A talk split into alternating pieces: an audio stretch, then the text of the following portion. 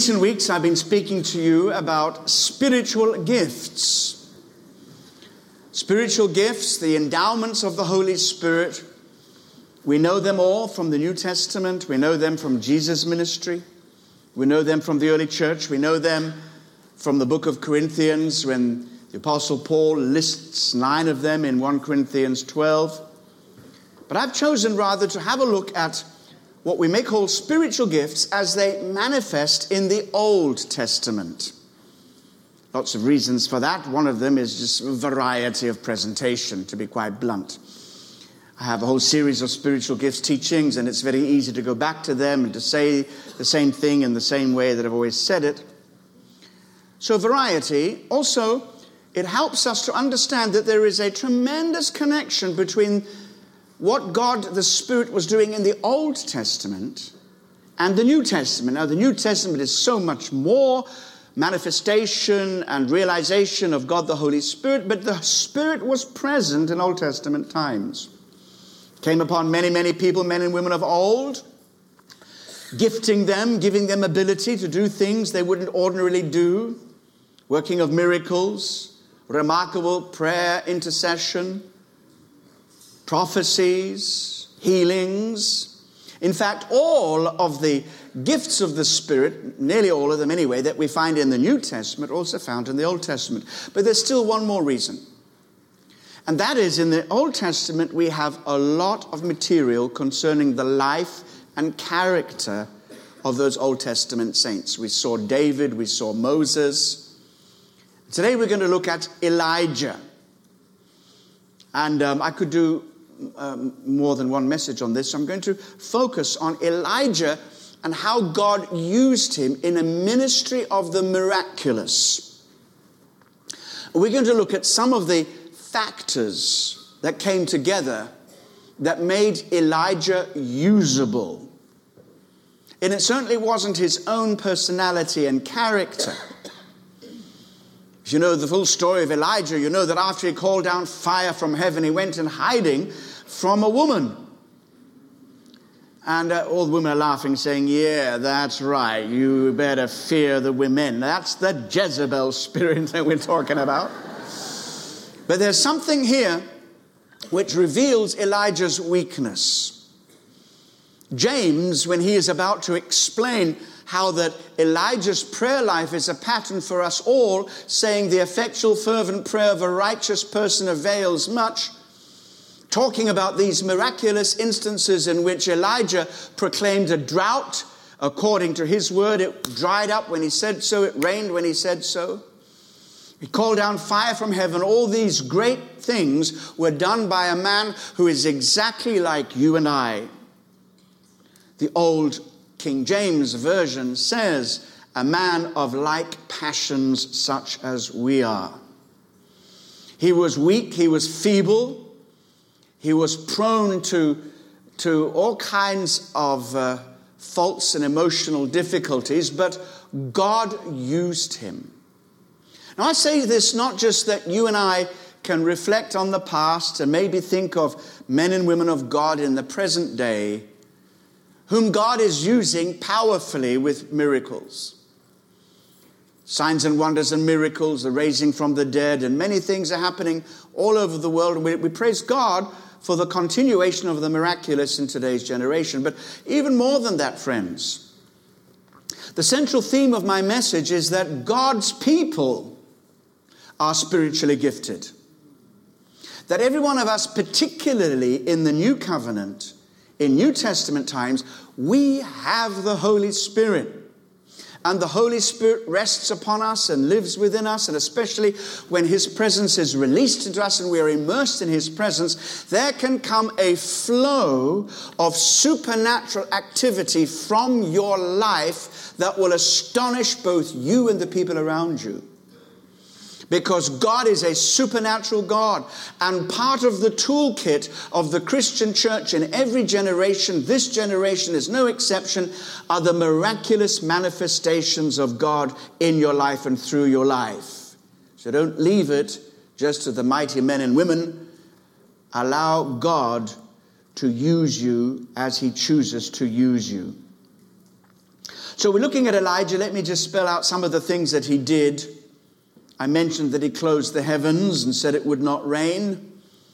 Can you imagine if we had such a person today who could go to the meteorological office and say, It's not going to rain till I say so? Bring all the tourists today. This is, it's going to be good. But in that day, the pronouncement of no rain was saying the economy is going to collapse. And Elijah, who said that, was part, had to live in the conditions that he had prophesied and brought into being by faith. Then he called the rain to happen again when God's work is done. But in the meantime, he'd multiplied flour and oil to feed a widow in the time of famine. He'd raised the dead of a, uh, a dead uh, uh, uh, son of a dead woman.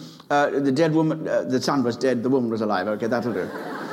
and then, moving swiftly on, he called, called down fire from heaven and this is the summit, not just because he was standing on Mount Carmel at the time. This was the summit of his ministry.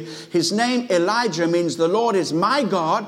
And he said, I want you to know who is the true and the living God. Israel, you've been going astray, following other gods, Baal and, and, and Ashtoreth, and all the gods of the pagan fertility religions. And this is a foreign God, does not belong to you. And these, this God is no God. They can't answer by fire. They can't answer you. They are nothing they are nobody but the true and the living God. He is the God who shall answer by fire. Wow. We need a generation of Elijahs. Because the tables have turned in our generation. It's the prophets of Baal. It is the humanists. It is the secularists. It's the false religionists who are summoning us to the mountain and saying, What can your God do? We are growing quicker than you are. We are taking over. Our society has been formed in our image. We are getting what we want done. And you, church Christians, you're over post Christian era. Ha ha ha to you. It's time for the Elijahs of God to stand up. It's time for a generation of Elijahs to stand up and say, Our God is the true and the living God, and we shall demonstrate to you that He's not dead, He's alive. Amen and amen. So, this, and I'm not hyping this up today because the levels of manifestation of this are very significant. And in every single way, you and I are called to be Elijah or Elisha or whatever the feminine equivalent is. We are called to demonstrate to our society that God is alive. We're called to show Him. And part of that will be, if we listen to God, carefully will at times be miraculous manifestations in your life and through your life to demonstrate the reality of God to those around you, from the least of you to the greatest of you. Okay, I'm going to read one verse, and I hope I probably won't, but let me just anyway say it. I hope you go home and read 1 Kings 16, 1 Kings 17, 1 Kings 18 before you go to sleep tonight. Because that's, those are the chapters I'd like to read but you, to get the whole story. But I'm going to just quote one verse at this stage. It is verse 1 of chapter 17. And this is when we first meet Elijah. When we read the story carefully, we know that Elijah hasn't just appeared out of nowhere, he's been very active. But in the text, it's suddenly Elijah stands before the king, King Ahab, who is the wicked king of Israel. And Elijah makes this pronouncement.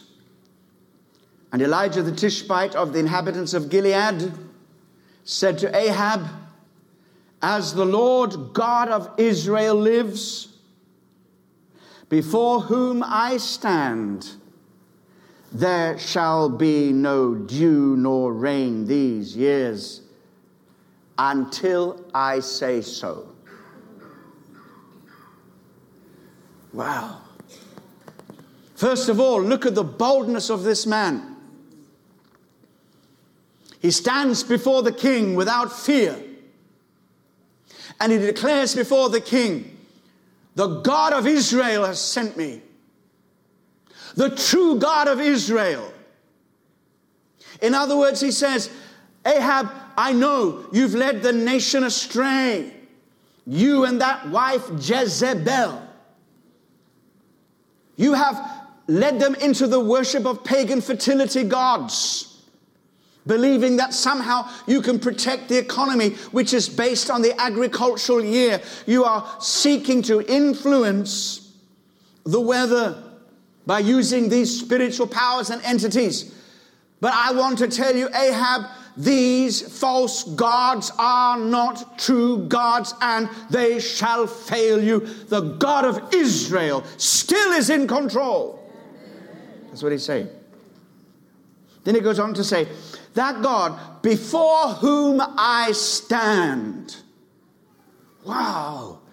Ah, this is, this is medicine for every trembling, fearful soul.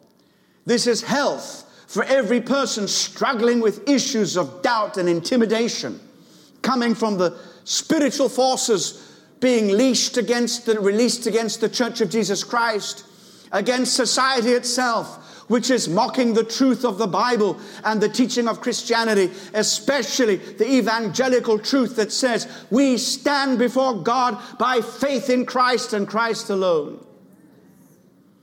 Here is Elijah saying, I stand before God. Oh, the encouragement that comes to me just by thinking about that, that somebody is prepared to identify publicly, I belong to God and, and, and I serve God and I stand before God. I'm not frightened of you. I stand before God and I've stood before God. That's why I have the courage to stand before you. And when I say I stand before God, it's not presumption.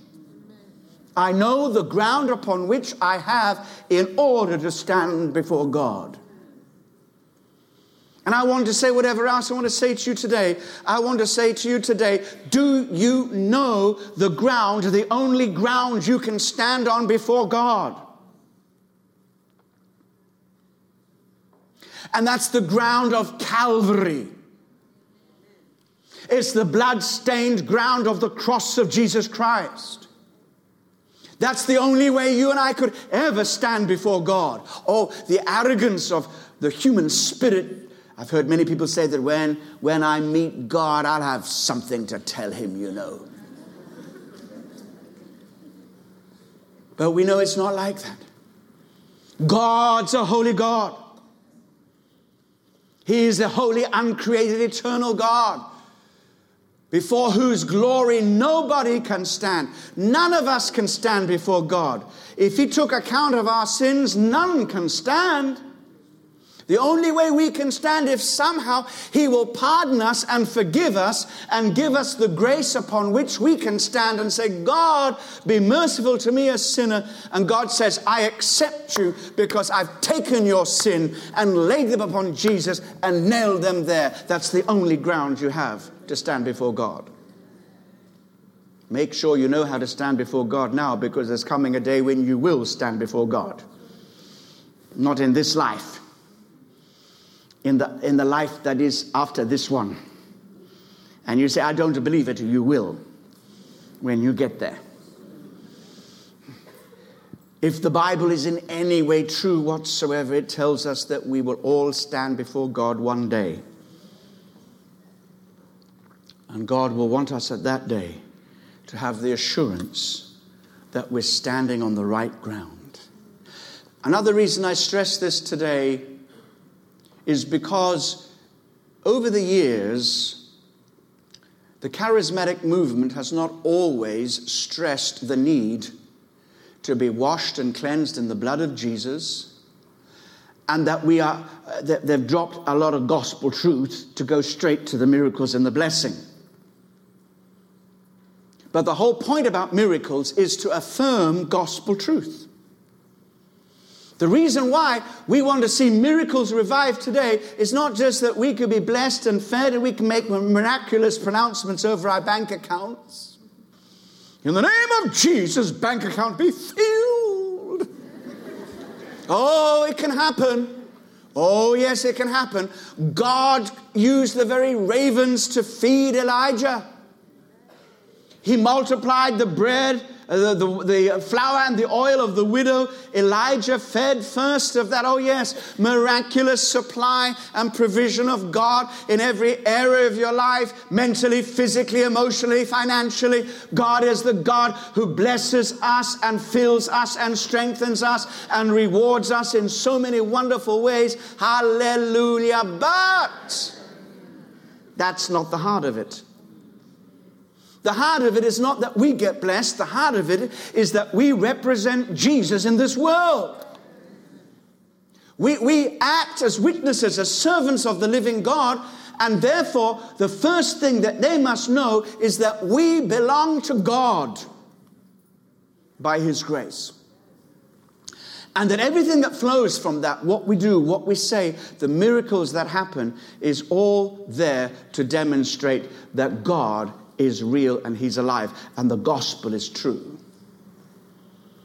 We need to be a gospel people if we're going to be used by God in these days in miracles. So he says, This God before whom I stand. Now, I want to fast forward to a New Testament fulfillment of this because Paul the apostle said something very similar many, many years later as the prototype New Testament believer and minister of the gospel. Here's the story the Apostle Paul has been on three long and very successful missionary journeys. And now he is under arrest and he's being sent to face trial in Rome.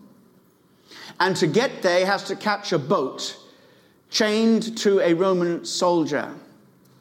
A big storm happens, and eventually Paul and the rest of the crew, uh, the passengers, are shipwrecked on the Isle of Malta. And St. Paul's Bay in Malta is named after him in this instance.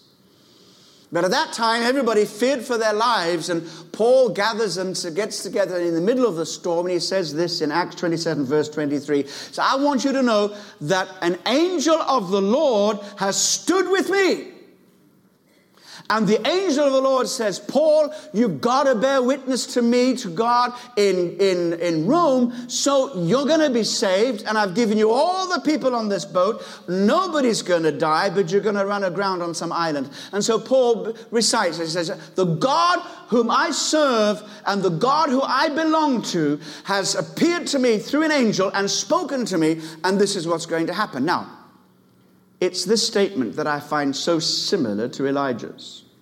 Elijah says, Ahab, the God before whom I stand.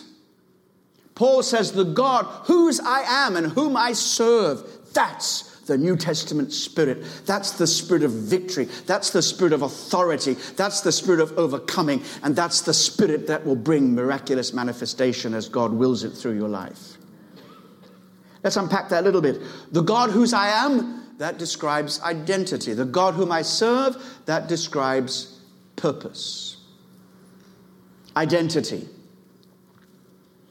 There is an identity crisis today, and I don't think I'm exaggerating, amongst much of professing Christianity today.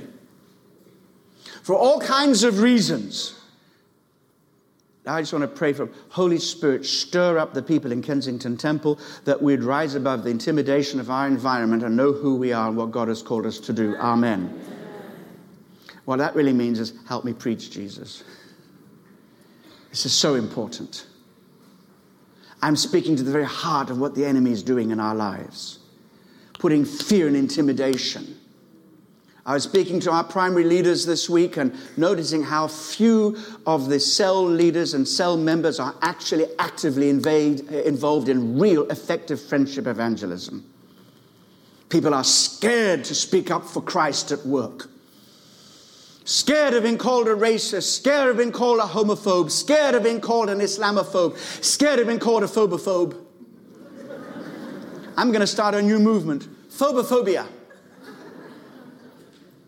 Let's be scared of, scared of nothing except fear itself. Not even be, let's not even be afraid of fear. You are called as men and women of the living God. He's established you. He's filled you with the spirit of faith. He's filled you with the spirit of God. And He wants you to stand before men and say, This is my God and I serve Him. And to do it without being ashamed. Everybody who, who believes what they believe, whether it's an atheist, a secularist, or somebody that belongs to LGBT, or all the rest of it, LGBTI, or all the rest, or even iPhone users, I don't know whoever they are. They tell you who they are, and they tell you what they believe, and they can tell you even before you can open your mouth. This is who I am. And people are very proud and bold to be who they are. Why aren't we also proud and bold to be who we are? Why don't we stand up and say, This is who I am? I'm a child of the living God, and I stand before God. God, that's who I belong to. That's whom I belong to. We can do it, we can do it. There's a spirit of boldness and courage coming into this building right now. Stand up for Jesus. Now, it doesn't mean to say you're going to go around criticizing everybody else, but nobody has the right to tell you to shut up while they tell you who they are without also hearing who you are. The God whose I am. I belong to Him. I am not my own. I'm bought at a price. Jesus paid a very high price that I might belong to Him. 1 Corinthians 16, 19 to 20. Or do you not know that your body is the temple of the Holy Spirit who is in you, whom you have from God, and you are not your own? You were bought at a price. The ground upon which we stand is the blood bought ground, the blood stained ground of Calvary. We embrace the blood soaked cross, knowing that it's the blood of Jesus that binds us to God, but it's also the blood of Jesus that has purchased us to belong to Him forever and ever. And He doesn't like competition. I'm saved, I belong to God, but I am faithful. I have not bowed the knee to Baal. I don't know why I do this in France. I don't do it here. I'm probably more polite. When I go to France, there's a shop in France called Fnac. Anybody know of the shop? And you can buy books and things, you can buy computers and things. And I always may have a reason. Every time I go and find a little book and go to the, the person says, uh, uh, Vous avez une carte de fidélité, monsieur? And the way they say it is, what to say, do you have a loyalty card. Carte de fidélité. Oh, and I feel so convicted because I'm feeling they're saying I'm not loyal, I'm faithless. I'm, I, have, I have no. I said, well, I'm very faithful, yes, but not to the store. and um, I travel, as you know, a great, great deal. Thank you for keeping on praying for me as I travel. I was in Stockholm for all my sins and misery up there, way up in the northern hemisphere, way very high, where we had temperatures of 29 degrees and London was raining. So I promise you, I don't read the forecast and then choose where to go. But as I checked in, the person receiving me at the desk said, Oh, Mr. Dye, welcome. And I, well, how, how do you know me? So there is on the screen, this is a gold card holder. He travels so much on British Airways. He's so loyal to British Airways. Please be nice to him. Loyalty, fidelity. That is being used as a marketing tool to get an audience or to get a, a, a set of clients and to keep them. So we understand loyalty. Sometimes we understand loyalty more to our brand or our favorite store than we understand loyalty to the things that really, really matter in life. Loyalty to the living God. This morning, waking up early, the, the words came to me Well done, my good and faithful servant. I thought, uh, Am I in heaven? But it was that fact that God is looking for faithfulness. Thank you for your faithfulness. Doesn't mean to say we're always successful, we, we never fail, but faithfulness means I'm going on. Listen, ladies and gentlemen, brothers and sisters, people of God, watu wa Mungu, stay faithful. Amen. Don't let anybody pull you away from your commitment to Christ, your faithfulness to Christ. Because as you can say, the God whose I am, and this is the God I serve. I don't serve any other God.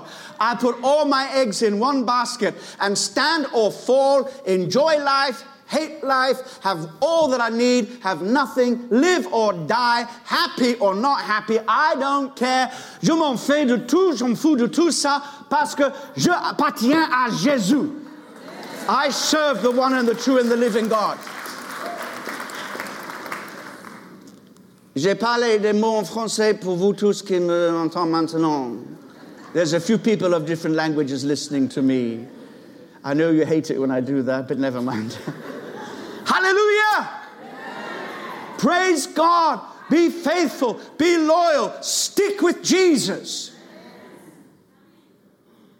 And He's going to look at the stars on your fidelity card. Oh, thank you. Well, this man said, We appreciate your business. We don't take it for granted. We really appreciate your loyalty. And I'm just after, you know, air miles. I'm not thinking about loyalty. I'm just wanting to gain a few air miles and, and get access to different kinds of lounges. And when I show up and have twice as many bags as I should have, they, they let me in. I'm not thinking about loyalty, but they are. Now we move into the second thing. The God whose I am, that's identity. Secondly, the God whom I serve, that's your purpose, especially in terms of ministry. And this, these principles are so simple. Not at all complicated. Let me give you the statement God does not give power for what he's not doing. That's a double negative. I need to put it that way because often we try to do what God is not giving us to do. And we think that there's some formulae, trite formulae, where we can go and do anything we want and God will back us up. No. There's a man who used to be an elder in this church. It was before he was an elder in this church. I've got so many stories to tell about this elder. One day I'll tell a few more. We've had amazing times together. Traveled in different places. And the trouble is, some of the stories are embarrassing to him, so uh, I'll have to hold back. But this one is a lesson. Anyway, this elder, full of faith, wanting to see the kingdom of God come, telling everybody in his area, I believe in miracles. And then the next door neighbor said, Good for you because somebody's just died in our house. What have you called it? No, no, they're dead. Okay, I'll come and raise him up. I don't know whether, I don't know whether it's male or female. The, the story that I'm saying in gross, in, in principle, is true. Some of the details are probably you know, exaggerated and not, but this is basically a true story. So he calls people together. They pray and they fast. They do. They jump up and down, do everything. They cry out to God. They do everything they possibly can. One day, two days, how many days? Till it's embarrassing, and somebody has to say, "This dead person ain't waking up." All kinds of things happen. Like you know, you've got certain obligations, haven't you? There are certain legal obligations when somebody dies. You have to declare it. So all that took over, and it was a waste of time, and it was silly, uh, whole thing. You know why? Why? Because they'd never heard a word from God. They decided, well, God says, raise the dead, we're going to go and do it. We are going to do it. That's presumption. I'm not saying they did it deliberately to be presumptuous, but I'll be going back to, to Kenya uh, uh, second week of, of, uh, of August, where Teresa Wairimu is opening up her brand new building in Karen, in, in amazing new building, all paid for, everything amazing. Reinhard Bonnke will be coming and preaching and being. It's going to be an absolutely great time. I love the atmosphere. I love the ministry, uh, uh, faith evangelistic ministry. Mama Teresa, she's absolutely amazing. And uh, she has been used by God to raise the dead on many, several occasions. So we get talking, start telling Holy Ghost stories, and it's all fantastic. And I lean over and I say, Mama Teresa, tell us, tell me, what is it like to raise the dead? And she, she looks at me and she has that kind of Kikuyu look on her face. Hmm. She says, for this one, for this one, you need a word from God. How wise. God does not give power for what he's not doing. So when Elijah says, I'm a servant of God, he says, I only do what God tells me to do. I don't take my own initiative. I don't wake up in the morning decide that I need a Rolls Royce by lunchtime. I don't go around do, eh, eh, doing my own will, doing my own thing. Even Jesus didn't live like that. John's Gospel, chapter 5, and verse 19. This is the uh, incident after Jesus has healed the uh, paralyzed man who couldn't lift himself up into the pool of Bethesda in order to be healed. You remember that story? And Jesus healed him, take up your bed and walk. And he, and he was criticized, healing on the Sabbath, and said, Who told you you can carry that mat on the Sabbath? The religious people didn't care the man was healed, just that he was breaking their interpretation of the Sabbath. And they said, Oh, the man who healed me, Jesus, he, he, he told me. They came to Jesus, How dare you break the Sabbath? And Jesus said, my Father is working and I am working. You see, the Sabbath was a day of rest from the toil and labor, but the Sabbath speaks of the rest of God in which we are set free from the burdens and bondages of sin and enter into the good things of the accomplished work of God. That's what the Sabbath means. The Sabbath is exactly the day, it's exactly the season to preach the gospel, to heal the sick, to raise the dead. And then Jesus went on to say, By the way, you need to know this. Here we have verse 19. Jesus said to them, Most assuredly I say to you, the Son can do nothing of himself. That means the Son does not initiate anything doesn't make Jesus inferior to the Father. It just means that the Son, as the Son, is responding to the Father's initiator, initiative. The Father is the great initiator of the universe, and the Son is the great responder, and that's why he's called the Son, because it's the relationship between the first and second members of the Trinity that is best described in Father Son terms. And this, the Son can do nothing of himself. It means I don't initiate this. I haven't come here to do my own will. I've come here to do the will of the one who sent me because I am reflecting my Father's glory into this world. I want you to look at me and see him. I want you to know that the God who created all things, who is the Father of all of us, is the God who is at work in me and sent me so that he that has seen me has seen the Father. I don't do these things of my own initiative. Then he goes on to say, For whatever he does, what he sees the Father do. For whatever he does, the Son also does in like manner. Now, of course, that has remarkable uh, implications for understanding who Jesus is. They pick up stones to kill him because he made himself on inequality with God. So Jesus was claiming divine sonship equality with God. But the principle of not taking initiative, but responding to the initiative of God is passed on to us as believers. Jesus said, As the Father sent me, so I send you. And this is the key, this is the secret of walking in the miraculous. It's not trying to do what God isn't doing, but find out what God is doing and go with it. Find out what God is doing. Find out what God is saying. Find out what God is leading. Follow the leading of the Holy Spirit not your own leading, not your own thinking, not what you'd like to see happen. Follow the leading of the Holy Spirit. Because God does not give power for what He's not doing, but He will give power and authority and everything else that is needed to do what He is doing. Find out what God is doing. Find out what God wants.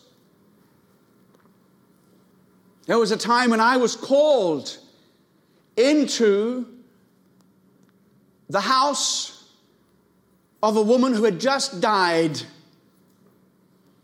She was a very famous woman. In fact, by the time 20 or 30 minutes had gone by, it was news at 10, and already first item in the news at 10 was this woman's death. And I was called to the house to be there for some of the family. And the woman who was nursing this famous person was a member of Kensington Temple. And we brought that lady to be prayed for, to be healed in the church. Nothing had happened, and now she's dead. So at every moment, when oh, an opportunity like that comes, and it's not, it's not lacking courage, it's actually respecting God. God, how do you want me to pray right now? What are you telling me to do? But I received nothing from God by way of a leading from the Holy Spirit or, or any sense that I should pray and command her to be raised from the dead. I didn't have that. And I was disappointed. I was disappointed in God. I'll come back to that story, but just to let you know, that's not a cop out. Um, remember the story, Amanda? We were in Paraguay, Uruguay, some guy somewhere. Paraguay. And uh, we were praying. Amanda was there. Amanda's a trained nurse in a medical background, as you know. And a boy comes forward for prayer and he falls on the ground. Nothing unusual, thank God. Hallelujah. I didn't know that he'd passed out. The platform was unusually high, higher than this. You'd have, you'd all need prayer at the end of the service. You'd have a sore neck that was so high. And Amanda came to me and said, Colin, you'd better pray quickly. This boy is in trouble.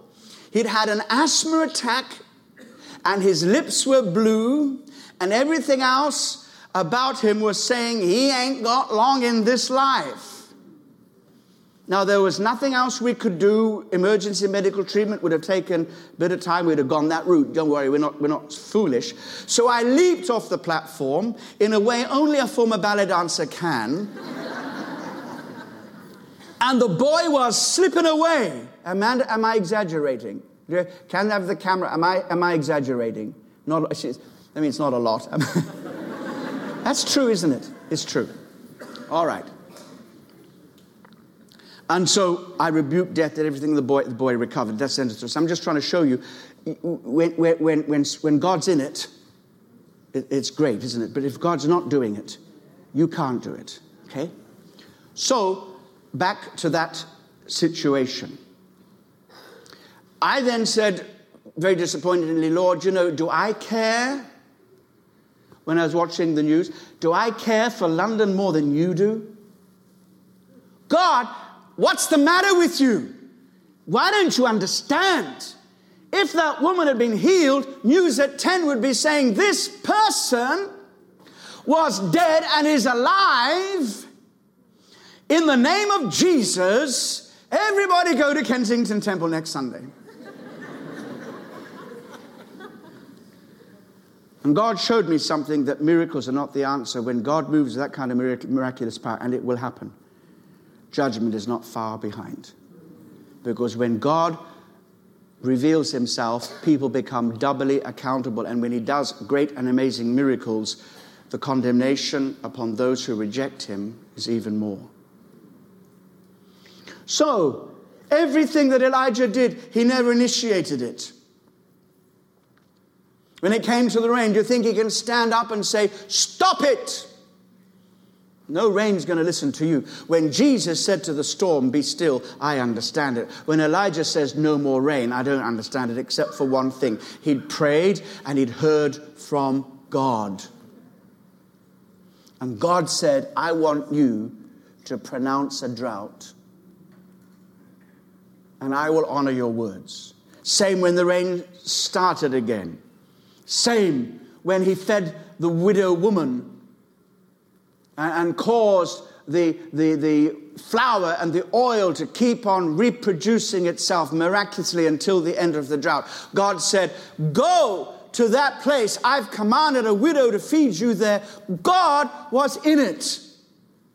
And when God's in it, friends, nothing can stop it. I mean, this is at least a little bit of making sense of that otherwise amazing song. When Jesus say yes, nobody can say no. I have no clue what that song means, but I just understand it now. If God's in it, it's going to happen. So the key always is about understanding. Musicians, come back, please, and encourage me to stop.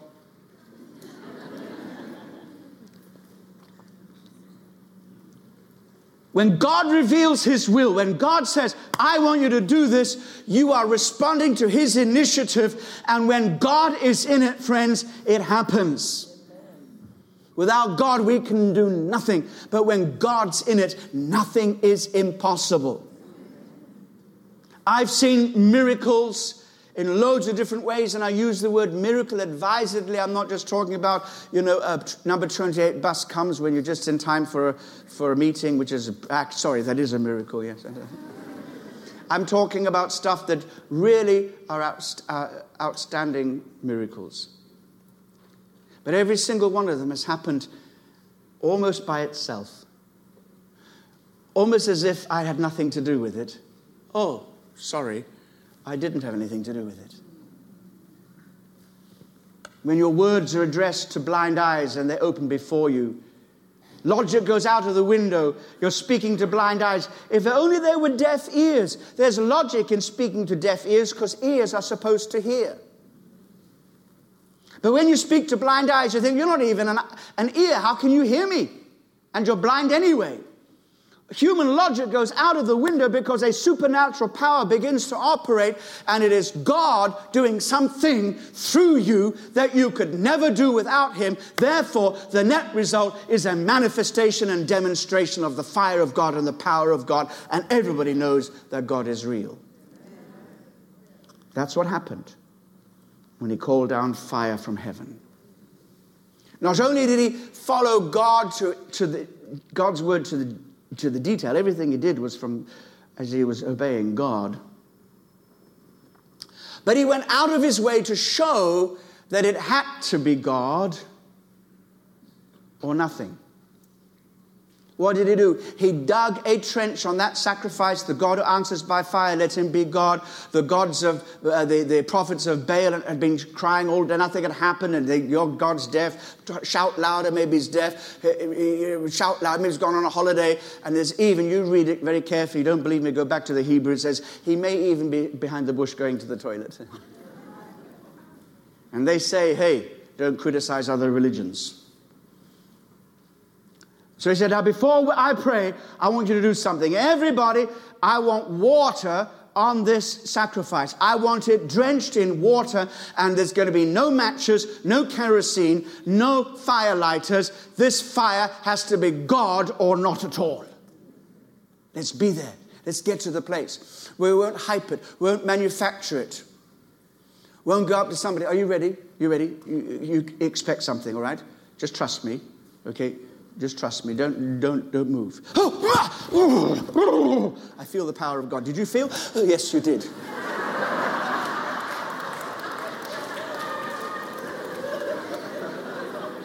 That was nothing to do with God. I did it as a cheap way of entertaining in a sermon. But when God is in it, it may look a bit like that.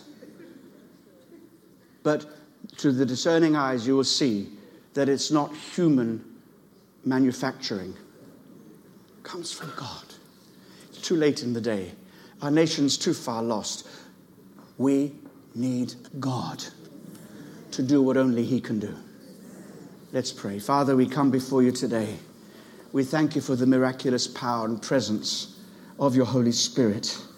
And we so want to know how it, what it is to move in miraculous ministry. Thank you for these very simple principles being saved, being faithful, and being obedient.